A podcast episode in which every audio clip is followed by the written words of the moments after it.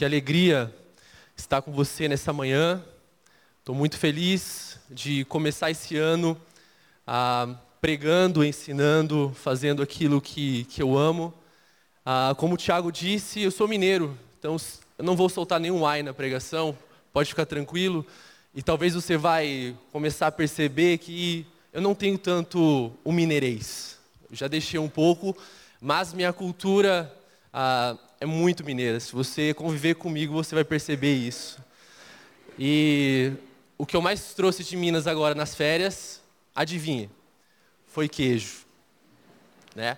Porque queijo é muito bom. Bom, nós estamos começando esse ano e nós começamos esse ano cheio de expectativas. Eu lembro que quando eu entrei de férias e no primeiro domingo após eu pensei assim, o que eu faço num domingo quando eu não estou trabalhando? Aí logo eu pensei, poxa, dá para dormir até mais tarde. Eu tinha esquecido que eu tinha uma filha, não deu para negociar com ela. Ela acordou seis, seis e meia, da mesma forma, não deu muito certo. Fato é que, como o Tiago disse no início, nós estamos com muitas saudades. Parece que duas semanas foram meses nosso coração se enche de expectativas. Então, nós estamos iniciando um novo ano e o nosso desejo como igreja é feliz ano novo. Você com certeza passou esse ano novo ouvindo e também falando para outras pessoas com quem você conviveu, com quem você passou. Você diz feliz ano novo. Eu queria te perguntar quais são as suas expectativas para esse ano? O que você espera? O que você espera que aconteça na sua vida, na vida da sua família, no seu trabalho, na sua empresa? O que você espera que aconteça na rede? De fato, a gente diz feliz ano novo. Nós bem sabemos que nós não vivemos na Disneylândia. As coisas nem sempre acontecem como nós desejamos. É comum as pessoas desejarem que você tenha um ano de paz, que você tenha um ano feliz, que você tenha um ano próspero, que os seus sonhos se realizem, que tudo aconteça bem. Mas fato é que nem sempre é assim. Você já experimentou isso? Algum momento da sua vida, o seu coração encheu de expectativa, você estabeleceu as metas, você começou o ano definindo as suas prioridades, as suas resoluções, ou talvez você deixou a meta aberta e quando você bater essa meta, você dobra essa meta. O fato é que a gente não tem garantia nenhuma do que acontecerá em 2023. O que garante que teremos um feliz ano novo. O que, que nos garante isso? Se eu te perguntasse o que faria o seu 2023 feliz, o que faria? Qual seria a sua resposta? Sabe por quê? Eu terminei o ano muito feliz, com alguns aconselhamentos. Eu vi pais se alegrando porque os seus filhos começaram a se engajar na rede. Eu vi filhos que se converteram, conheceram a Jesus nesse ano de 2022. Eu vi casais se reconciliando e passando as férias da rede juntos, amando a Deus, amando um ao outro. Só que nem tudo é redondinho, nem tudo está tão bem. Às vezes parece que a gente amanhece e está escuro, não há expectativa, não há um desejo por viver, não há sonhos, não há desejos e vontades para prosseguir, porque a vida muitas das vezes dói, nos aperta, machuca o nosso coração. E um dia nublado parece que a gente não vê a luz. parece que a luz está distante. E o nosso desejo é de ficar em casa e não fazer mais nada. Há uma verdade bíblica quando nós olhamos para a palavra de Deus, é de que Deus nos criou para ser feliz. Quando nós olhamos para o início de todas as coisas, quando um Deus que decide compartilhar de si para a humanidade, quando um Deus estabelece um plano e revela ele durante a história, um Deus que começa todas as coisas a partir do nada, por meio da Sua palavra, traz ordem ao caos, cria todas as coisas de forma bela, de forma linda, maravilhosa, e decide criar o homem à sua imagem e semelhança. Esse homem agora desfruta de um relacionamento perfeito com Deus. Deus o visita, Deus compartilha de si, o homem é completamente satisfeito, o homem se deleita em Deus, tem a sua satisfação em Deus, porque Deus nos criou para ser feliz. Só que aí acontece algo em que o homem olha para Deus e não mais confia na sua voz, não mais confia na sua interpretação da realidade, não mais confia no que Deus está dizendo o homem agora decide procurar a felicidade à parte de Deus. E uma felicidade à parte de Deus o levou a pecar contra Deus. Desde a queda, desde a nossa rebelião contra Deus, nós buscamos felicidades em lugares errados. É por isso que você é triste muitas das vezes. É por isso que você tem se sentido amargurado. Você perdeu a esperança. Porque Deus nos criou para ser feliz, mas o pecado distorceu e mudou o nosso foco, nos colocou numa direção totalmente errada. E agora nós estamos procurando a felicidade, como diz o mineiro, como uma agulha no palheiro. Ou seja, não dá para achar. É impossível encontrar a felicidade a parte de Deus. Como Blaise Pascal disse, todas as pessoas buscam felicidade. Não há exceção para isso. Sejam quais forem os meios diferentes que empregam, todos objetivam esse alvo. Ou seja, está no nosso coração o desejo e o anseio pela felicidade. Por isso que as pessoas se movem, por isso que nós vivemos, por isso que você está aqui, você está em busca de felicidade. Você acorda de manhã numa segunda-feira, você vai para o seu trabalho, você assina os seus contratos, você faz as suas reuniões, você trabalha porque você está em busca de felicidade. Você começa um casamento porque você está em busca de felicidade. Você decide ter um filho porque você está em busca de felicidade. Você decide fechar alguns negócios porque você está afim da felicidade. Porque a felicidade está no, nosso coração anseia por essa felicidade, nós ansiamos por algo que nos satisfaça. E esse desejo foi Deus que colocou. Em Eclesiastes, Deus diz que Ele colocou o anseio pela eternidade no nosso coração. Nós estamos em busca de Deus. Você sentou aqui, talvez você nos visita, você está em busca de Deus. E a boa notícia é que Ele que te trouxe aqui. Agora, a grande questão é como ser feliz. Uma pergunta um tanto quanto complexa, convenhamos. Não é fácil responder essa pergunta. O homem está tentando responder essa pergunta há séculos. A filosofia tem respostas, a sociologia tem respostas, a psicologia tem resposta. Mas fato é que parece que são muitas afirmações, mas nenhuma delas satisfaz de fato o nosso coração parece que nenhuma dá conta daquilo que está faltando na nossa vida. Porque nós, muitas das vezes, vivemos totalmente infelizes. Como ser feliz? Primeiro eu quero começar com você desconstruindo algumas coisas. Se você está pensando em felicidade, primeiro, felicidade não é uma emoção. Eu não estou falando aqui de um sentimento. Eu não estou falando de algo aleatório, espontâneo. Sabe, tipo assim, eu estou assistindo o jogo, vendo São Paulo ser campeão. Tá difícil, desculpa. Ou seja, eu estou infeliz. Ou seja, não é uma emoção.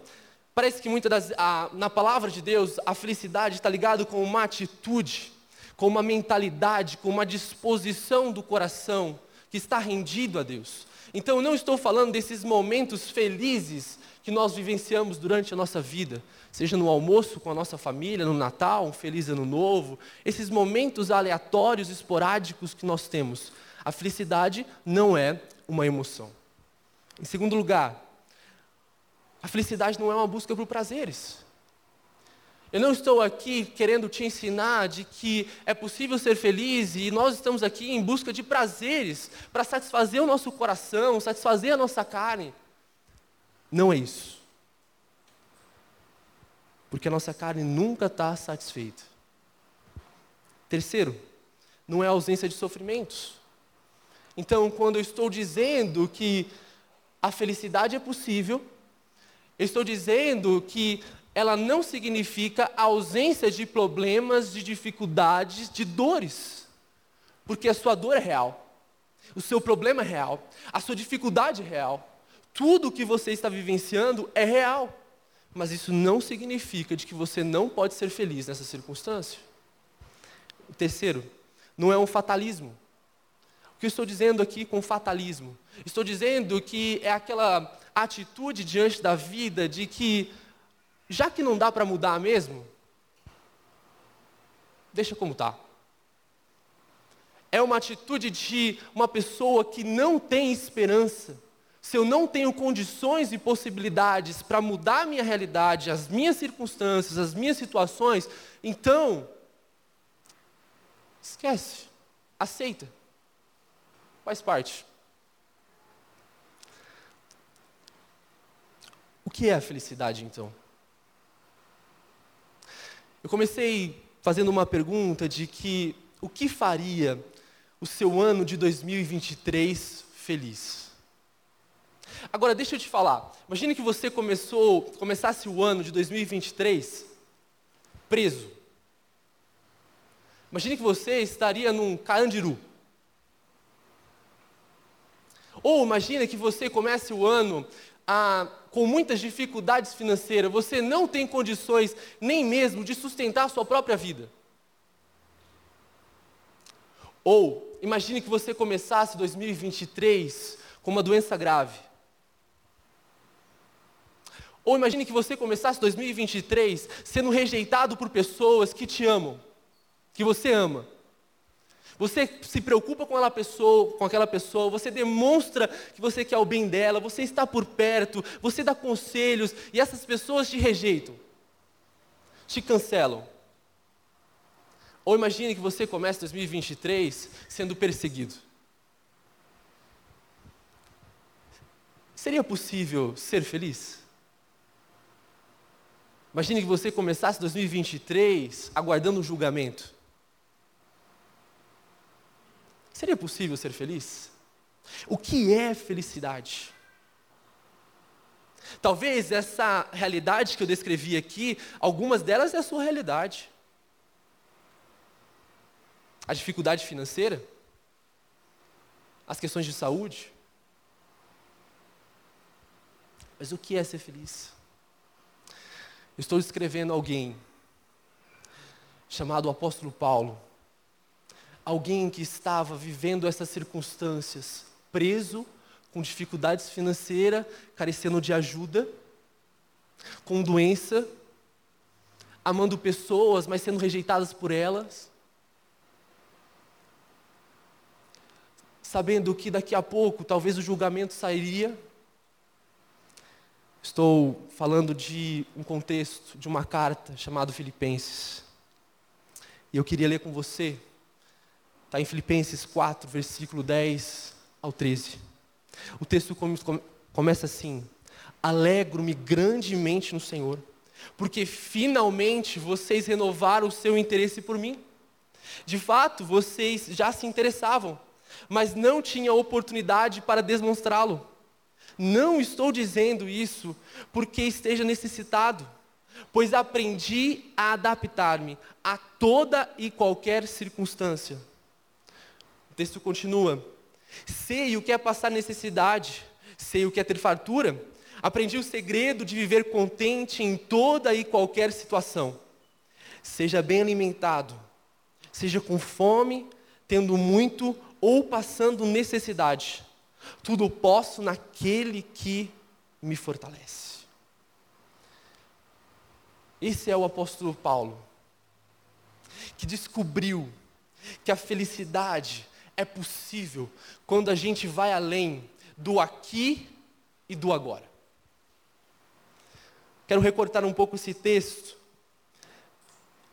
O texto do versículo 12 diz assim: Aprendi o segredo de viver contente. Olha, há um segredo para ser feliz. Há um segredo para uma alegria. Há um segredo para um contentamento que permanece, que é duradouro. Um contentamento que, quando a gente olha para a vida do apóstolo Paulo, é um contentamento profundo. Ele aprendeu um segredo. É como se tivesse uma chave para um baú, para um acesso numa porta, e Paulo chegou nesse lugar. Ele aprendeu o contentamento. É interessante pensar nessa palavra contente. A ideia de contente aqui no original é alguém que é autossuficiente. Só que não no sentido pejorativo, mas parece que Paulo está dizendo que ele chegou no momento da vida, conhecendo a Deus, vivendo as experiências da vida, em que ele entendeu que ele é totalmente suficiente, não em si, mas no próprio Deus. O que Paulo está querendo nos ensinar aqui é que ele aprendeu o segredo de viver a, a, a, felicidade a parte das circunstâncias. Ele não depende de coisas favoráveis ou de coisas desfavoráveis. O que Paulo está nos ensinando aqui é que existe um lugar, existe uma pessoa que nos faz feliz, independente da circunstância. Por isso eu queria começar definindo: felicidade é experimentar satisfação em Deus em todas as circunstâncias. Felicidade é experimentar a satisfação em Deus em todas as circunstâncias. É a capacidade de passar por cada desafio por cada momento, seja de alegria ou seja de tristeza, é a capacidade de estar satisfeito em Deus e não em circunstâncias, pessoas ou qualquer outra coisa. Porque parece que quando a gente olha para a Bíblia, alegria não tem a ver com essa experiência que nós vivenciamos durante a vida. A alegria na Bíblia, a felicidade, o contentamento, parece que tem muito mais a ver com uma revelação que Deus nos dá de quem Ele é. Ou seja, a felicidade está baseada num conhecimento sobre Deus. Eu sou feliz porque eu conheço a Deus. E não porque eu estou apenas passando por momentos felizes. Parece que na Bíblia a alegria tem muito mais a ver com esse, essa consciência do cuidado, da bondade, da soberania de Deus na minha vida. Um Deus que deixa de ser teórico, um Deus que deixa de ser abstrato, um Deus que começa agora a ser palpável, um Deus que começa agora a ser de fato experimentado. Um Deus que de fato agora começa a ser conhecido.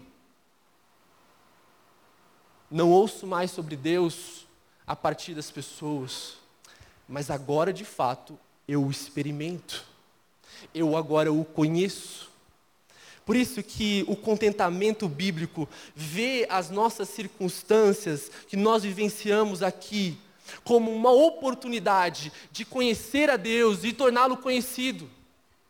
Por isso que o contentamento e a felicidade vem dessa consciência de saber de que Deus está no controle da nossa história.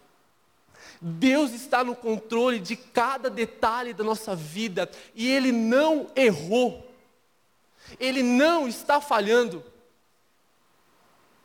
Ainda que nós tenhamos muitas perguntas para Deus, ainda que nós tenhamos muitas inquietações com tudo que está acontecendo na nossa vida, ainda que nós fazemos muitos porquês, Deus não errou na sua história.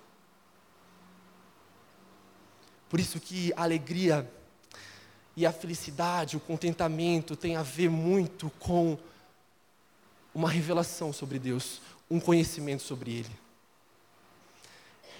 Andrew diz que o contentamento é encontrar deleite ou prazer nos planos sábios de Deus para a minha vida. E humildemente deixar que Ele me conduza.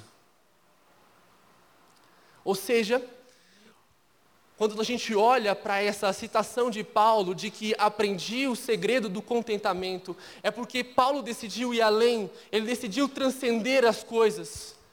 E ele começa a entender a vida não a partir da horizontalidade, mas a partir da verticalidade. Paulo não olha de baixo para cima, mas olha de cima para baixo. E quando Paulo faz esse movimento, ele faz esse movimento porque ele quer encontrar a felicidade em Deus. E mesmo passando por muitas dificuldades, muitas dores, e momentos de abundância, momentos de riqueza, Paulo conseguiu entender que a felicidade está a parte de tudo e de todos. E só é possível encontrá-la em Deus. Por isso, olhando para esse texto, eu queria te ensinar três verdades para você ser feliz baseado nesse texto, primeiro, é que a felicidade não está no que falta. Olha o que o texto diz. Não estou dizendo isso porque esteja necessitado, pois aprendi a adaptar-me a toda e qualquer circunstância. Paulo começa esse texto dizendo: Não estou dizendo isso porque esteja necessitado. É muito interessante perceber, porque o contexto dessa carta é que Paulo estava preso em Roma e ele estava carente de ofertas. Porque naquela época não funcionava como nos dias de hoje, em que uma pessoa que estava preso precisava levantar os seus próprios recursos. Paulo estava preso não porque cometeu algum tipo de crime, mas porque ele estava ensinando, pregando a Jesus. E essa perseguição aconteceu, Paulo foi preso. E Paulo passou por um momento em que ele carecia de fato de ajuda financeira. E parece que a igreja de Filipe, que foi plantada por Paulo, se você deseja conhecer um pouco mais de como essa igreja começou, isso está lá em Atos capítulo 16. Paulo precisava dessa oferta e Filipos foi a igreja que enviou essa oferta e sustentou ele. E Paulo olha para essa igreja com muito carinho, com muito amor. É uma das, uma das cartas mais afetuosas que o Paulo tem.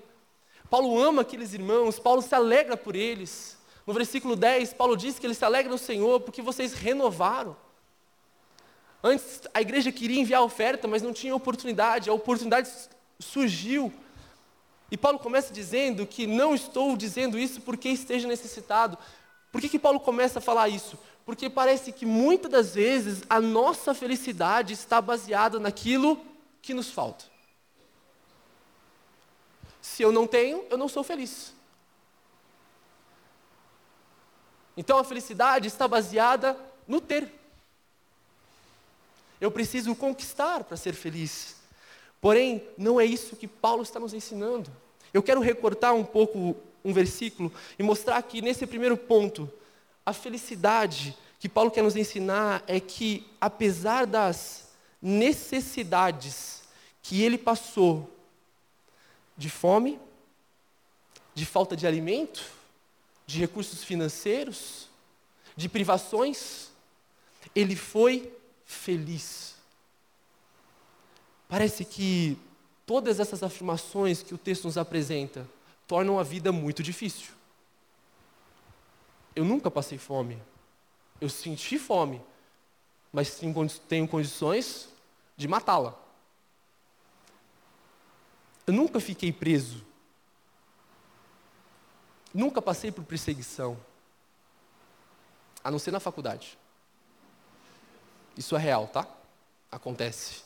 E muito. Mas parece que tudo isso que Paulo está dizendo sobre a necessidade dele demonstra que em algum momento ele estava em falta. Paulo estava em falta aqui. E quando esse sentimento de falta toma conta do nosso coração, a gente começa a justificar para Deus. Por que, que eu não sou feliz? Porque eu não tenho. Porque me falta. Aí a gente olha para a pessoa que está do nosso lado, ou aquelas pessoas que a gente conhece, aí a gente pensa: poxa, acho que eu nem posso cantar que Deus é bom para mim, porque parece que só é Deus bom para ele. Parece que tudo dá certo na vida dele. E aí, esse sentimento de falta, quando ele toma conta do nosso coração, ele começa a nos tornar, tornar um ídolo, porque eu estou acreditando que se eu conseguir aquilo, aquilo me fará feliz. Parece que esse sentimento de falta está lá em Gênesis, quando Deus cria Adão e Eva e dá para ir um jardim de abundância. Em algum momento bate o sentimento de falta. E eles acreditam que eles podem encontrar naquilo que Deus proibiu. Há esse sentimento de falta. Parece que o que o Senhor me deu não é o bastante. Parece que o que o Senhor me deu não é suficiente. Olha para o meu salário. Olha para a mulher. Olha para a minha profissão. Olha para a minha posição na minha família. Parece que o que o Senhor me deu não é suficiente. Estou sempre em falta. Quando esse sentimento bate, então a gente começa a acreditar que a vida está em coisas e em pessoas e não em Deus. Isso é uma mentira. Todos nós pecamos. E desde que o mundo desde que todo, o, o pecado entrou no mundo, todas as coisas está fadado ao fracasso, está em falta no mundo. Não há recursos no mundo. É impossível ser feliz com as coisas que nos faltam. Paulo continua dizendo: Não estou dizendo isso porque aprendi não estou dizendo isso porque esteja necessitado, pois aprendi a adaptar-me a toda e qualquer circunstância. Essa palavra aprendi, primeiramente, ela tem um significado de aprender por experiência externá-las a partir de uma prática. Ou seja, conforme eu vou vivendo a minha vida, conforme eu vou caminhando os planos, a vontade de Deus para a minha vida, eu vou aprendendo lições sobre Ele. Paulo está ensinando que ele aprendeu a se adaptar em toda e qualquer situações. Independente da circunstância, Paulo começou a exercitar o contentamento, a alegria, a felicidade, porque ele colocou a expectativa no lugar certo, que não é em pessoas, que não é em lugares, que não é em qualquer coisa, mas em Deus. E por isso que eu vou caminhando pela vida e eu vou aprendendo sobre isso. Mas há uma outra palavra aqui, que também foi traduzida por aprendi. E começa no versículo 11, que é: Aprendi o segredo de viver contente. Essa é uma palavra que acontece única vez em toda a Bíblia. Aqui o aprender parece que está ligado a, se, a ser inserido num mistério. Se a primeira palavra aprender significa as experiências da nossa vida, onde nós aprendemos lições e por isso nós crescemos, a segunda palavra aqui, Paulo fala que o segredo do contentamento é uma revelação sobre Deus. Há um descortinar sobre quem Ele é. Ou seja, conforme eu vou vivendo a minha vida, Deus vai se tornando conhecido a partir das minhas experiências. Eu o conheço que, e sei que Ele está no controle de todas as coisas, de que Ele é soberano e de que Ele tem planos de paz para mim. Por isso que Paulo começa a olhar para as circunstâncias pelo quais, pelas quais ele está passando e ele consegue ser feliz porque ele sabe quem Deus é. Ele sabe quem é o Deus dele. Ele conhece a Deus. Ele não é um espectador da vida, mas ele se matriculou nessa jornada para aprender com Deus. E por isso que diante de qualquer circunstância, Paulo está dizendo: eu aprendi o segredo. O segredo para estar contente é ter uma revelação de quem Deus é, esse descortinar, essa luz que nos mostra de que Deus é bom, de que Ele é soberano, de que Ele, nos, que Ele provê e de que Ele cuida de cada detalhe da minha vida. Por que, que as circunstâncias nunca podem nos dar a felicidade? Porque elas mudam. Ora, eu estou passando por circunstâncias favoráveis, está tudo dando certo, tudo redondinho. Mas, ora, parece que tudo vira, nada dá certo. Tudo começa a dar errado.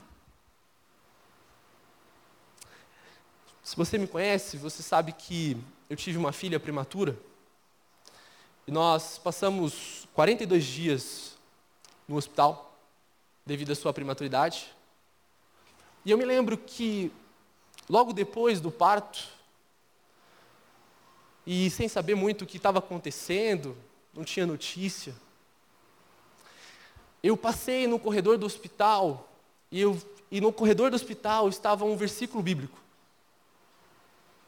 E o versículo bíblico era Mateus capítulo 11, do versículo, 11, do versículo 28 ao 30. Era um convite de Jesus, na inquietação da vida, de não saber se a minha filha iria viver ou não, se isso trouxe prejudicações para minha esposa ou não. Quando eu li aquele versículo, eu estava ouvindo um convite de Deus: descansa em quem eu sou. Descansa no meu poder.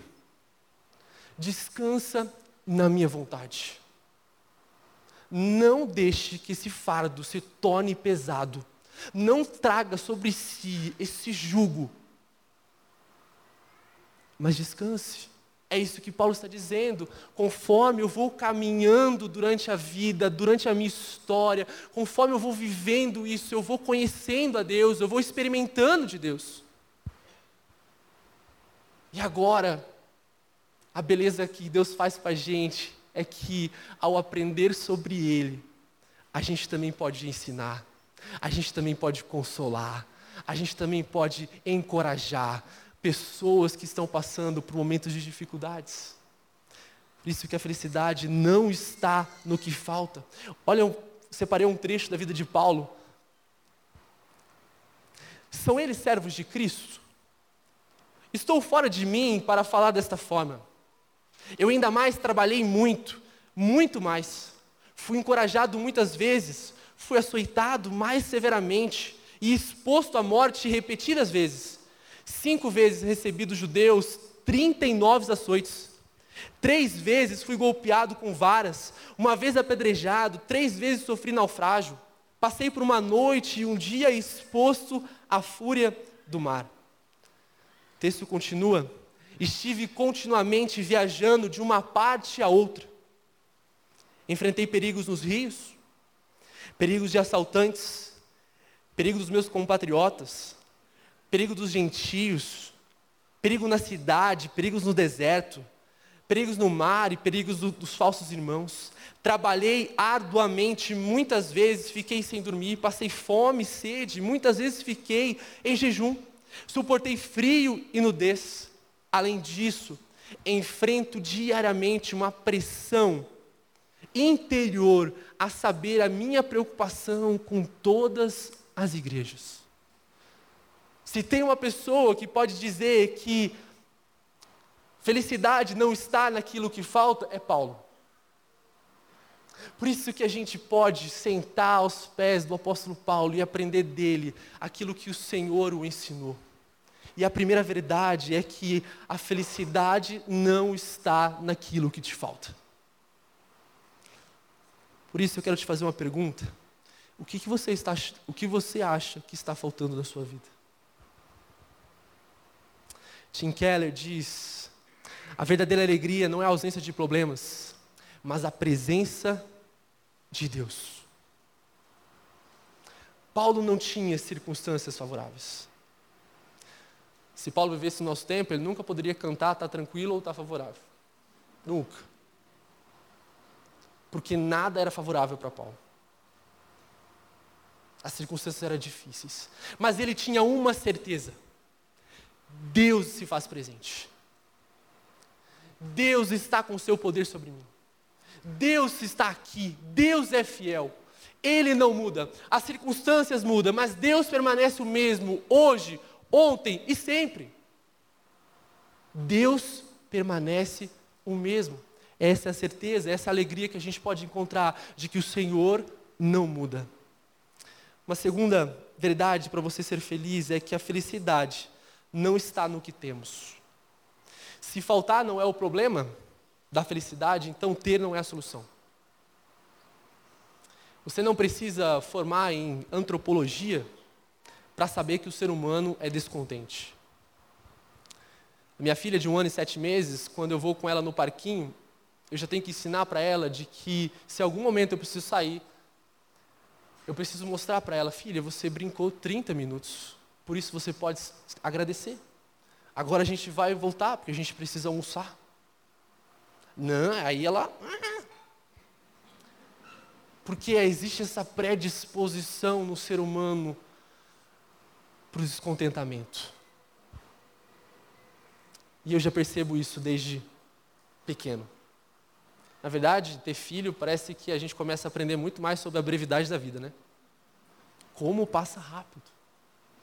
E Paulo está dizendo que a felicidade não está naquilo que temos. Nós sempre queremos algo mais.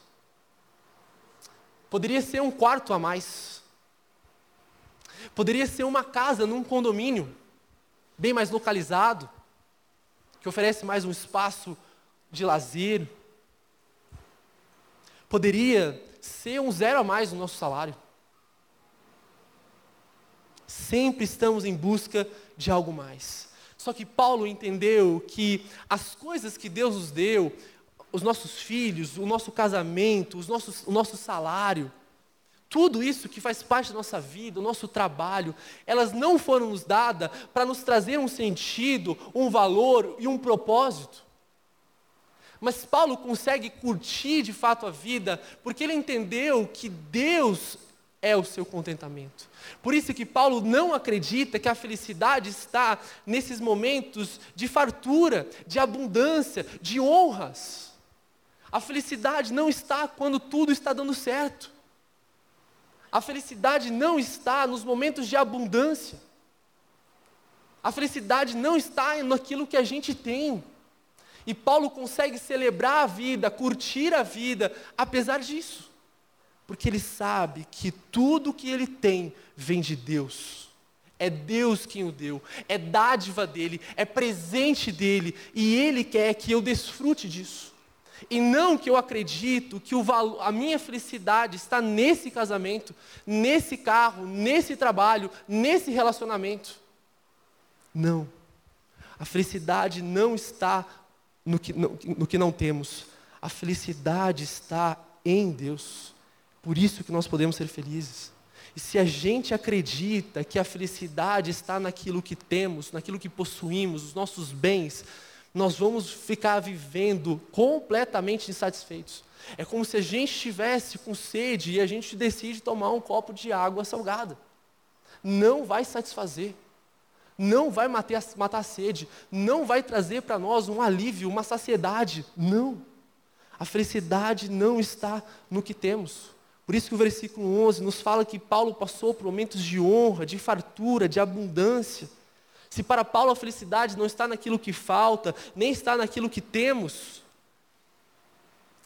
a felicidade então está em Deus. E acreditar que a felicidade está naquilo que temos é acreditar que o produto, a solução para a felicidade está em nós, mas não está em nós. Por isso que Paulo não mais olha para a vida dessa forma.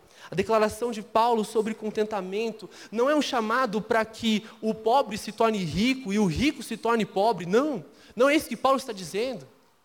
Paulo não está dizendo, não está fazendo um convite para viver o ascetismo. O que era o ascetismo? Era uma filosofia que dizia que a gente precisa abandonar os prazeres da vida para a gente encontrar a felicidade. Não. Paulo teve seus momentos de abundância, nada faltava, tudo dava certo, mas ele entendia que aquilo ali não garantia a sua felicidade, o seu contentamento. Quanto do seu tempo, dinheiro e energia você está gastando para justamente colocar situações favoráveis na sua vida. Quanto do seu tempo, da sua energia você está gastando para mudar circunstâncias? É a nossa tendência pensar que o nosso problema está fora de nós. Mas o nosso problema está dentro. É o nosso coração.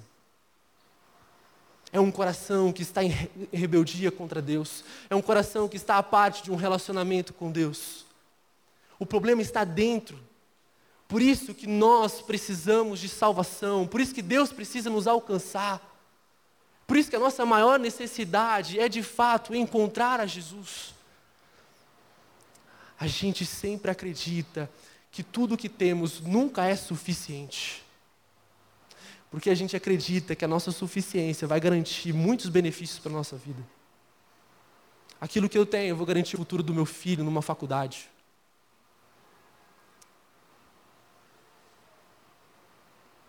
Não. Meu seguro saúde vai cobrir tudo. Talvez não. A minha reserva financeira vai me garantir um futuro de paz chegar velhinho na, na, na minha vida, sentar numa cadeira, contemplar uma boa cachoeira de Minas, comer um bom queijo, tomar um café, um pão de queijo, e eu vou viver a vida assim. A gente acredita de que a suficiência está nas nossas vidas, nos nossos recursos, em nós, nas nossas habilidades, nas nossas capacidades. Se acreditarmos, seremos eternamente infelizes eternamente infelizes. E assim, quando aquilo que tem se torna o nosso foco, a gente começa a culpar pessoas, a culpar situações. Porque aquilo que nós temos já não é mais suficiente para a nossa vida. A gente está completamente perdido.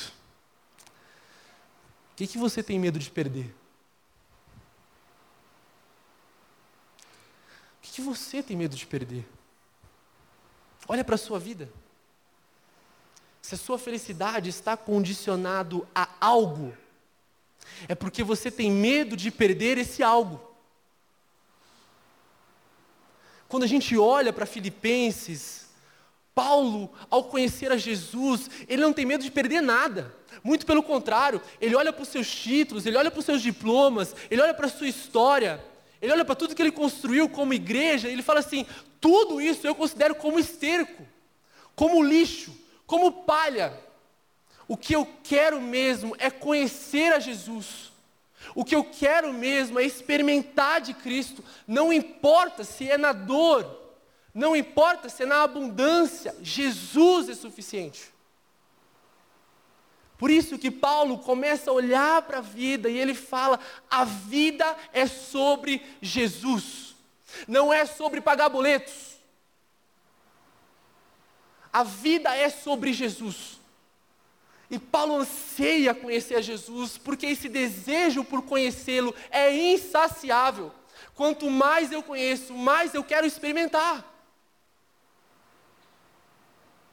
A felicidade não está naquilo que nós não temos. A felicidade não está naquilo que nós temos. A felicidade, como Blaise Pascal diz, o homem já teve a verdadeira felicidade, da qual agora resta nele apenas o sinal e o espaço vazio, que ele tenta em vão preencher com as coisas ao seu redor, procurando em coisas ausentes ajuda que não obtém nas coisas presentes.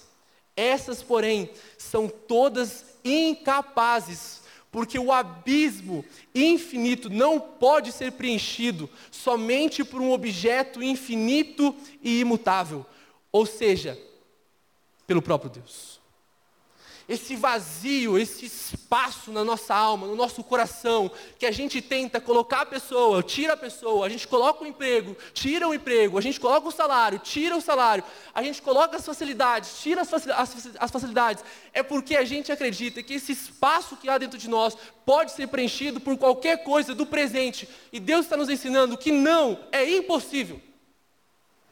Somente por Deus é que esse espaço pode ser preenchido, somente Deus pode satisfazer os maiores anseios, as maiores inquietações que nós temos.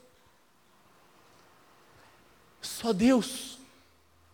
Por isso que a vida é conhecer a Jesus. O que Paulo não poderia dizer é que a felicidade está condicionada à circunstância, porque ele seria um eterno infeliz.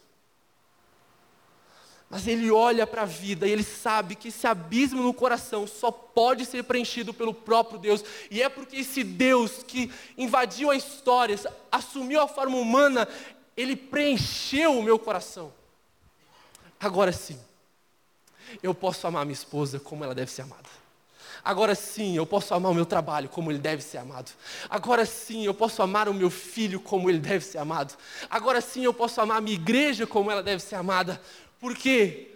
Porque esse amor de Deus preencheu, esse amor de Deus transbordou no meu coração. Agora eu posso repartir com as pessoas. Terceiro ponto é que a felicidade está só em Deus. Esse é um texto famoso, conhecido Versículo 11 diz: Tudo posso naquele que me fortalece. Essa, esse texto é muito equivocado. De fato, esse texto não é nenhuma palavra motivacional para você sair por aí ecoando quando a vida te golpear, quando o calo apertar, e você dizer: Tudo posso naquele que me fortalece. Isso não é para você fazer sua tatuagem e acreditar que esse é um pensamento positivo que você precisa adquirir. Você precisa decorar esse versículo. Não. Interessante pensar que esse Deus que nos fortalece, a ideia é de uma ação contínua que Deus está fazendo na nossa história, na nossa vida. Quando a gente conheceu a Jesus, o poder de Deus entrou em nós. Mas a boa notícia é que esse poder ainda permanece. E esse Deus nos capacita para as situações. E o tudo que você pode é estar contente diante das circunstâncias. Não é que você pode fazer todas as coisas. Paulo não está pensando aqui nesse poder como manifestações de milagres, apesar de ser um apóstolo e ele fazia isso. Não, esse poder que ele pode é viver contente em qualquer circunstância. É porque ele pode ser feliz independente das situações. Por isso que o fato é que quando a gente rendeu a nossa vida a Jesus, não foi um pouquinho de Jesus que entrou em nós foi tudo de Jesus que entrou em nós.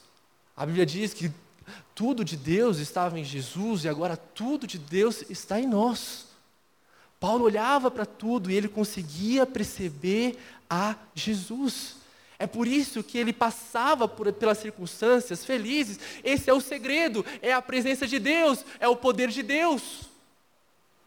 É Ele que me capacita, não vem da, do meu conhecimento teológico, do meu conhecimento bíblico vem de um relacionamento com Ele, vem da minha união com Ele, vem por eu estar em Cristo. É que esse poder me fortalece. É que diante dos desafios, diante das incertezas desse ano, é que eu posso ser feliz. Porque esse poder externo, superior, nos capacita isso. O Evangelho nos ensina que nosso maior problema está dentro de nós e é por isso que Jesus veio resolvê-lo. John Piper tem uma frase: Se Deus ama você, o que Ele deve te dar? Olha que interessante. Nós falamos, Deus nos ama. Ele deve te dar o que é melhor para você. E a melhor coisa em todo o universo é Deus. Se Ele te desse toda a saúde, se Ele te desse o melhor emprego, se Ele te desse o melhor cônjuge, se Ele te desse o melhor computador, as melhores férias e o maior sucesso em qualquer área, mas não te desse Ele mesmo, então isso significaria que Ele odiaria você. Porém, se Ele se dá a si mesmo, ainda que Ele não dê mais nada, Ele te ama infinitamente mais.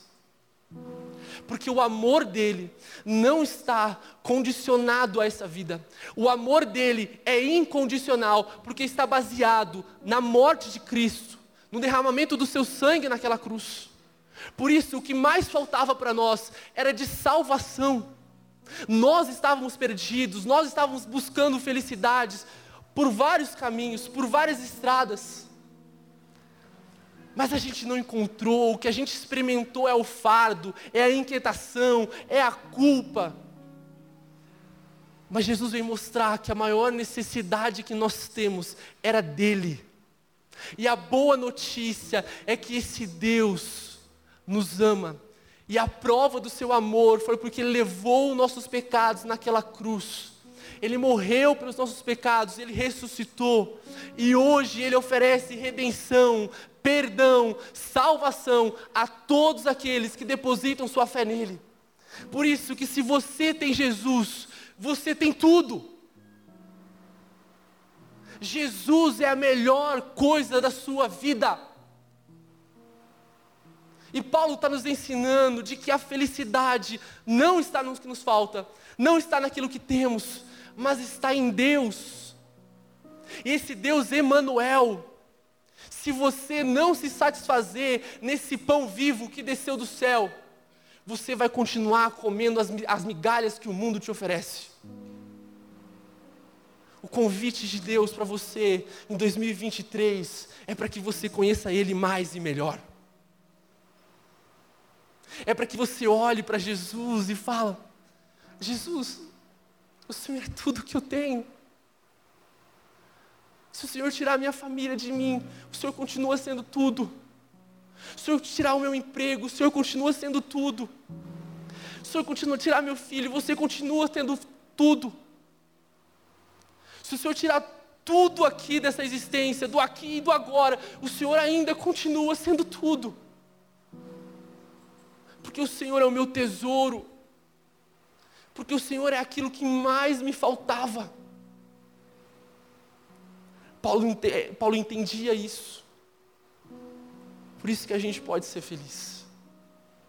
Se você passou pelo Repense Espiritualidade aqui na rede, você lembra dessa frase que o Carlos Macor sempre cita: quem tem Jesus não tem falta de nada. O que está faltando na sua vida? Nada. Nada. Não acredite na mentira de que está faltando algo. E que se você adquirir esse algo, você será feliz. Não está faltando nada. Talvez está faltando paz. Mas essa paz está em Jesus. Talvez está faltando segurança no seu coração, você está com medo. A Bíblia diz que esse amor perfeito lança fora todo medo, corra para Jesus. Talvez está faltando um conforto, um consolo na sua vida, corra para Jesus. É na presença de Jesus que nós encontramos tudo o que precisamos. É em Jesus. E não em qualquer outra coisa. Por isso, o meu palavra de encorajamento para você nesse ano é que de fato, feliz 2023. É que de fato, você não sabe o que vai acontecer, mas você pode viver feliz. Porque você tem Jesus, e Jesus é tudo o que temos. Feliz 2023. Para refletir e praticar, primeiro, a felicidade que tanto você procura só pode ser encontrada em um relacionamento crescente com Jesus. Segundo, cada circunstância que passamos é um convite de Deus para amá-lo mais e melhor. Deus está aprimorando o amor a Ele. E terceiro, Jesus é tudo o que temos. Feliz 2023, Igreja Red.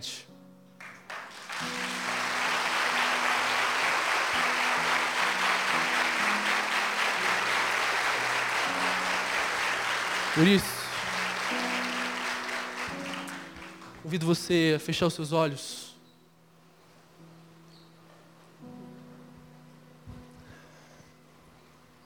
Deus, o Senhor está aqui. O Senhor nos salvou. O Senhor nos tirou de uma vida infeliz. O Senhor nos tirou de uma vida no vazio, na escuridão. Porque o Senhor se revelou a nós. O Senhor, apesar de quem somos, apesar do que fazemos, apesar de conhecer cada detalhe da nossa vida, dos nossos pensamentos, das nossas vontades, dos nossos desejos. O Senhor decidiu nos amar. E esse amor foi mostrado naquela cruz. Quando o Senhor morreu, Mas obrigado porque o Senhor venceu o pecado, o Senhor venceu a morte. E obrigado porque o Senhor ressuscitou. E cada dia que nós passamos nessa vida é um dia menos para te encontrar. É um ano a menos para te abraçar, para ser como o Senhor é.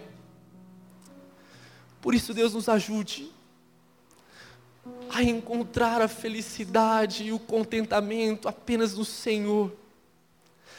Não deixe que o nosso coração se apoie em pessoas, em situações, em posições, mas que ele se apoie no Senhor. Obrigado porque o Senhor é a nossa felicidade. Obrigado porque o Senhor é tudo o que temos. É a minha oração, em nome de Jesus. Amém.